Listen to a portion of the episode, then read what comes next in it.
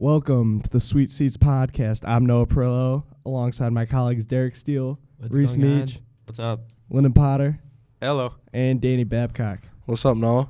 Today we're going to be talking about the NHL, the hockey pucks, skating up and down the ice. And I just want to say, first and foremost, congratulations to the Minnesota Wild for finally having a wagon of a hockey team. Can we all give a round of applause? It's been so long for a great hockey state like that to not have a great team, and they finally uh, decided to you know start winning games and start putting pucks in the net. Uh, yeah, I think a big, po- I think that like a big reason for that is, I think a big reason for that is definitely uh, Kirill Kaprizov. You know, rookie sensation last year. They just got him back from Russia. I know he had thoughts about signing with the KHL. Didn't do that. Instead, they got him back, and now he's playing well. And also, they got Cam Talbot back there in that. He's also been playing really well this year. And now Wild are starting to look good again, and it feels great to be. Uh, I bet it feels great to be a Wild fan right now, just the way that their team's playing.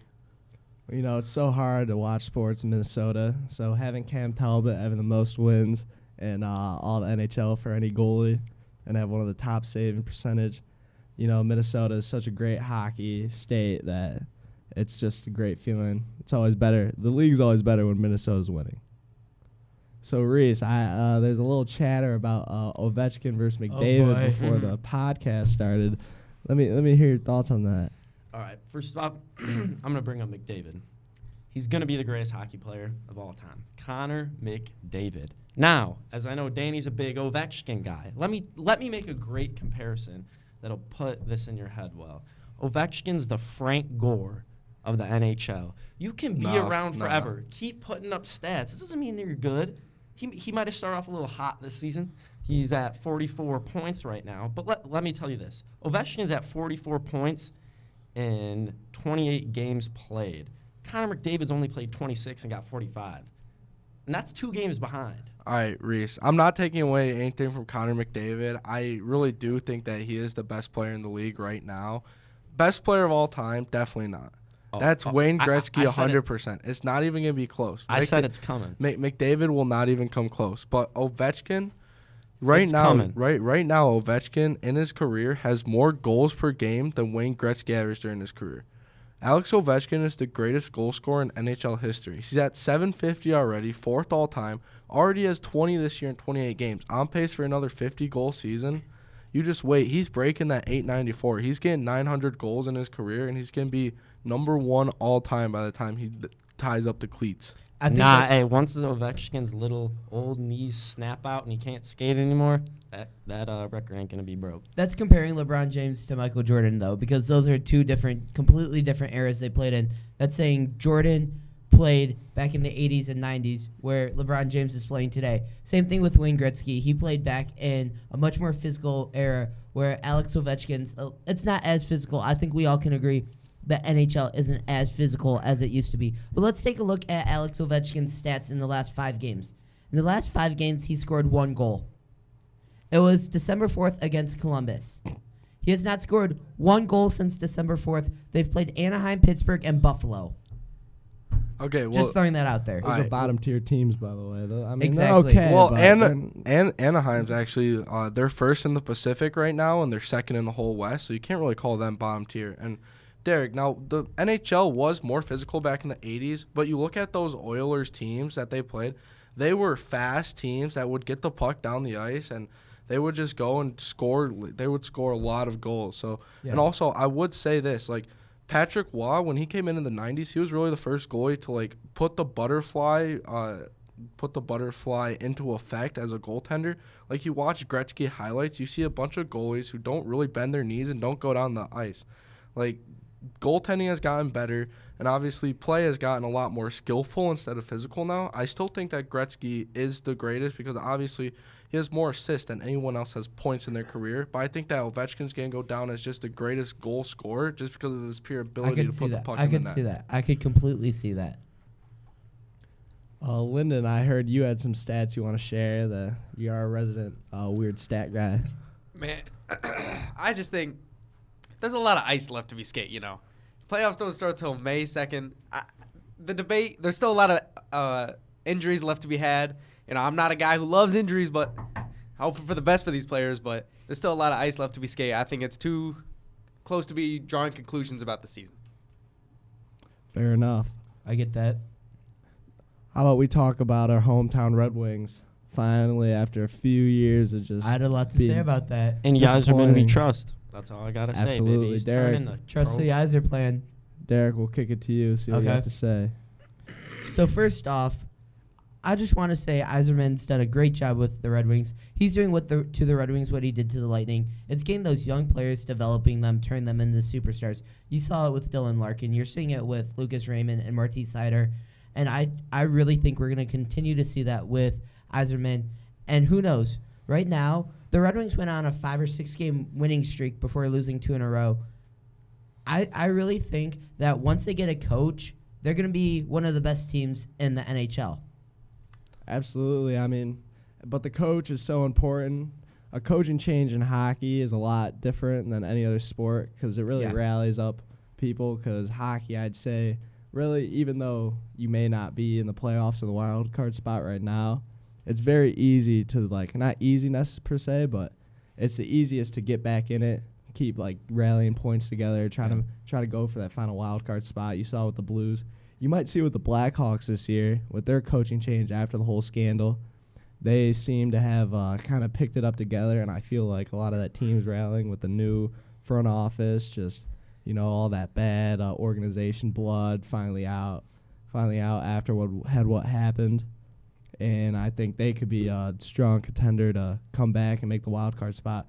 As for the Red Wings, I believe it's kind of like the perfect scenario with a lot of Detroit teams with a young, like a lot of young guys, but you know they keep finding a way to win. Same with the Tigers; they, they're both like the youngest team in their uh, respective leagues, but they're finding ways to win and then uh, keep going with their guys and just keep having them play at a high level, and it's looking really good for them. I really think the Red Wings are in the same exact boat where the Tigers are. Because you think about it, the Red Wings had, what, 25 years in a row in the playoffs, I believe it was.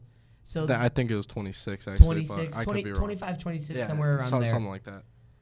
so you have just that consistency for the team, and then you bring in Blashill, you start to rebuild. I really think that the Red Wings are in the same boat as the Tigers are. You really start started seeing it with the Tigers this offseason, starting to sign guys like your Javier Baez, your Tucker Barnhart, just players like that, and we're really going to start seeing that with the Red Wings. Now it's all about building that winning culture and just getting those guys that want to come back to Detroit and make Detroit a winning team. And we're really starting to see that. And I think that getting the coach of the future will help a lot, like they did with the Tigers. Yeah. Absolutely. Uh, you know, they've had they've lost the past few, but you can't really blame that. You know, they had to go on the road, play St. Louis, play the Avalanche back to back. Those are two really good teams, Yeah. top tier. Uh, Danny, you seem to be itching to say something, so let's hear it. Well, one thing I wanted to bring up that you guys uh, were forgetting about was obviously you talk about Raymond and you talk about Seider, two amazing, two amazing uh, players who are both rookies and will be Calder finalists. But one player that you guys are forgetting is uh, Alex Nedeljkovic. They just got him from Carolina, still eligible for the Calder this year, even though he did play last year. But I mean, he's a great goaltender and he's been playing great this year. Another player that they're going to be able to rebuild around. So. I just want to make sure that his name gets brought brought up because he's going to be another key part of Red Wings' future success. The funny thing about the, the I'm not even going to try and pronounce his name, but the funny thing about him is we talk a lot about. um. I can't think of his, Get it out. Come on. can't think of his Spit it name.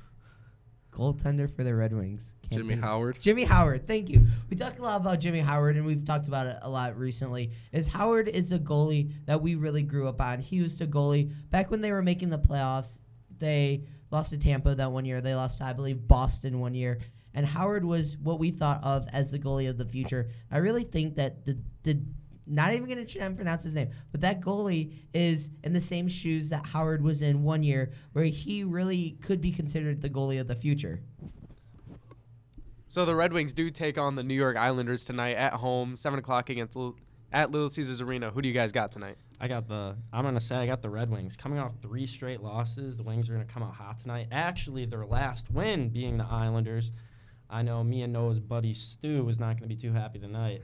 You know, he's not going to be too happy when the Wings come skating down, putting the puck in the back of the net. That's Not at all. I got the Red Wings too. They're coming off a few days rest and they need a win now. They're only a point off the wild card, I believe, and they're really looking to make a playoff push with such a young team. And the Islanders stink. They're not very good. One of probably one of, if not the most disappointing teams this year after having such a great playoff run last year. Now I can they, they just don't seem to be uh, finding finding the puck in the net. I'm gonna take the other spot. I got the Islanders with the upset on the road. The last time the Red Wings played them a couple weeks ago, they took the Red Wings to overtime. You got Connor McDavid on that team. You got Leon Draisaitl. Uh, uh, Der- Derek, that's the Oilers, not the Islanders. I'm gonna shut up now. I'm going to Tough. bring it back to the Y- Islanders. Well, real hold, hold quick. on, hold on. I, I would like to put in my two cents. See, Derek, uh, I would agree with you. Well, I was agreeing with you when you're saying you thought the Islanders would win because I honestly think that they're going to take a close game, possibly even into overtime. Because Yeah. no matter who they start in goalie, the Islanders have uh, uh, Semyon Varlamov and Ilya Sorokin, two amazing uh, Russian goaltenders, and obviously they're a good team. They saw it last year when they made that deep playoff push, and I think that they could, you know, possibly pull one out tonight. So One last note with the Islanders and having a disappointing season. You know, I thought many people thought the Islanders were going to have a much better season this year. You know, coming off, Yeah. they made a kind of a deep playoff run without their captain. Yeah. And they got him back this year, and they just aren't playing. I don't know what's up with the Islanders, but that's another reason I got the Wings tonight. They just have not been playing good hockey. All right, next league. Not necessarily league, but college basketball. What a wild season it's been. Just I think I've heard like four number one seeds or something like that so far this year. yeah, I think there's been four different number ones already, and we're like Yeah. what two months into the Two season. months, yeah, nobody's safe. Nobody's safe at all. You can't. You can't. You don't want to be number one. This is probably the worst time for any team to catch hot, like look good right now because it's just so early and there's still a few months till March. A lot of That- pressure. Yeah, still a lot of ball left to play. Yep. Yeah. Speaking of being scared, Noah, as being a Michigan fan, they're six and four, fifth in the Big Ten, no wins against any ranked teams, and all losses against unranked teams. Do you have any concerns for the rest of the season? Yes, I do. Uh, Derek, uh, well, Jones is probably like the most disappointing part of the team.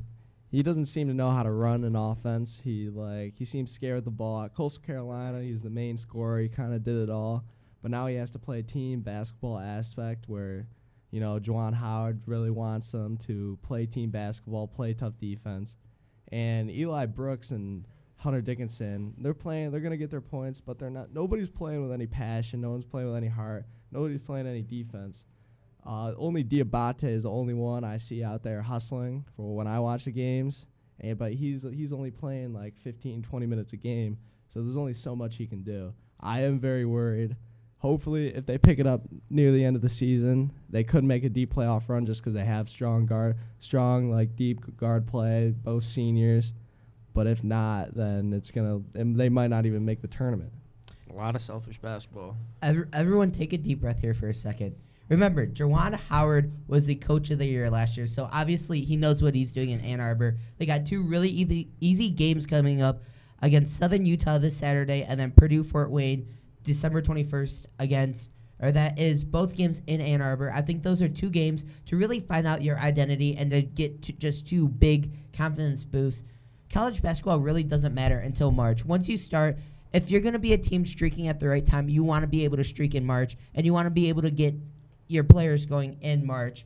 And I really think that's something that's going to happen with Michigan. Well, Derek, it's kind of hard to get hot in March if you don't even make the tournament, and Michigan is currently concerned about that. Yeah. I- You're 100% right. Yeah, the, I- Purdue, I- the, the Purdue Oh. game is going to be a total tell. I mean, I don't think it's going to look pretty for Michigan, but Well, m- like Southern Utah, like playing those teams like Fort Wayne, Purdue, uh, you know they've already played Tarleton State. I thought when they killed Tarleton State that would be the reset win they needed after having tough losses to St. Louis and Minnesota, but Yeah. it clearly wasn't. It clearly was just like they're a better basketball team. They make more money. They like had the five star recruits. Tarleton State doesn't. But it- losing to Minnesota at home by 10 is really embarrassing. Minnesota is obviously a solid team. I don't think they're top 25, but they might make the tournament as a te- 9, 10 seed. But it's just you can't like you can't come into this season being top four preseason, and then like not even like being able to play with any of the top teams that you're going against.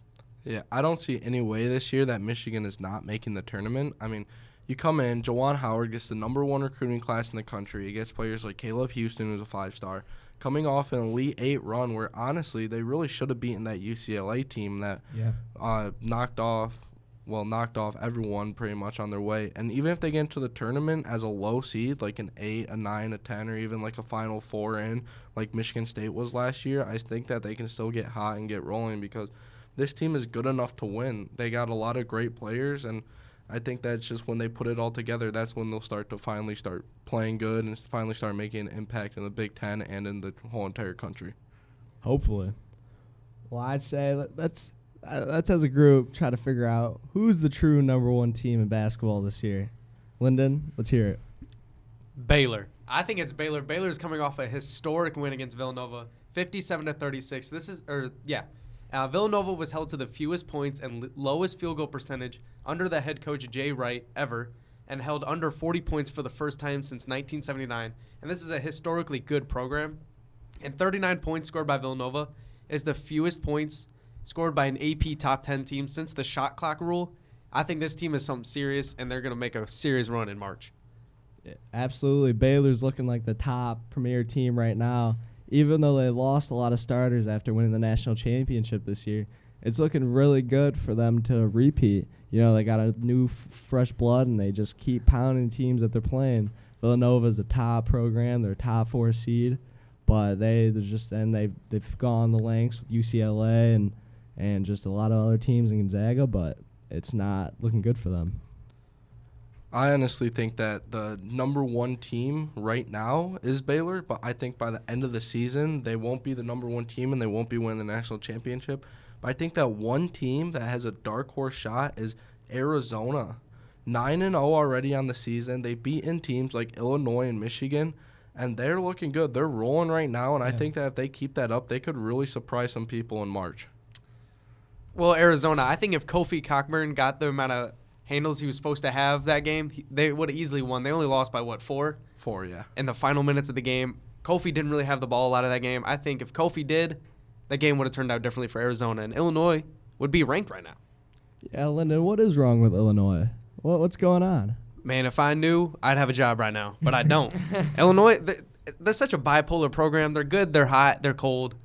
It really, we'll have to see in March whether or not they're serious, like every year. Big Jameis Winston of college basketball. you Amen, never brother. know what you're gonna get. Going back to the number one seeds, I've made a lot of controversial takes t- today. So let's just let's just throw another controversial take on the field.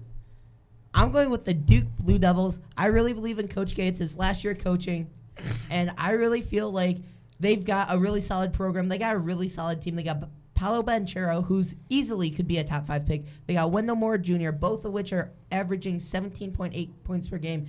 They got Tre- Trevon Keels, who's averaging 11.9 points per game. That they had that one upset win against Ohio State in Ohio State. Other than that, they've looked like a really solid team. They beat a Kentucky team who is was ranked top 10 when they beat them. I see the Duke Blue Devils coming out as national champions come March. I mean, Derek, Derek, I don't I- know how you can call that really too hot of a take, considering that they are the second, Second- best team in the country team. right now. They're number two. Sorry if I heard you wrong, but did you say they beat Ohio State? They lost. Yeah, that's. Did what I say they yeah, beat Ohio yeah, State? I meant they was- lost to Ohio well, State. well, you it, it, you said that it was an upset win, but Yeah. yeah, you, we we understood that you meant what you meant. So Actually, I'm agreeing with Derek on this one. I'm going to take Duke. Coach K last season, iconic coach in college basketball. He's not. If this was going to be his last year, he's not going to go out on a bad year. He obviously believes in his team, and I think this is going to be the year for him. I mean, big loss against Ohio State. I mean, that's going to suck, but that. teams are going to agree, and I think that's honestly in the long run going to help out Duke. Like we were talking about earlier, if they're undefeated right now, ranked number one in the country. You know that's going to be a lot of pressure, but if they can kind of stay behind and come in at the end, that's what's going to win them. All right, Well- we'll keep this short and quick. Coach K, I don't believe is a very good person. I don't believe he's gonna do much uh, come March. Uh, I'm just gonna give one small pick. I'm sure everyone could could find a way to agree with this. Gonzaga. Gonzaga's Okay. gonna win it. Drew Timme, Chet Okay. Holmgren. All right. Well, thank you all for listening. Uh, it was a, it was a lot of fun for me and all my colleagues. You know, we got Derek Steele, Reese Meach, Lyndon Potter, Danny Babcock. You can catch our next episode Friday. Uh, it's the second one. It's the second to last one before the new year starts. And thank you all for listening. Peace.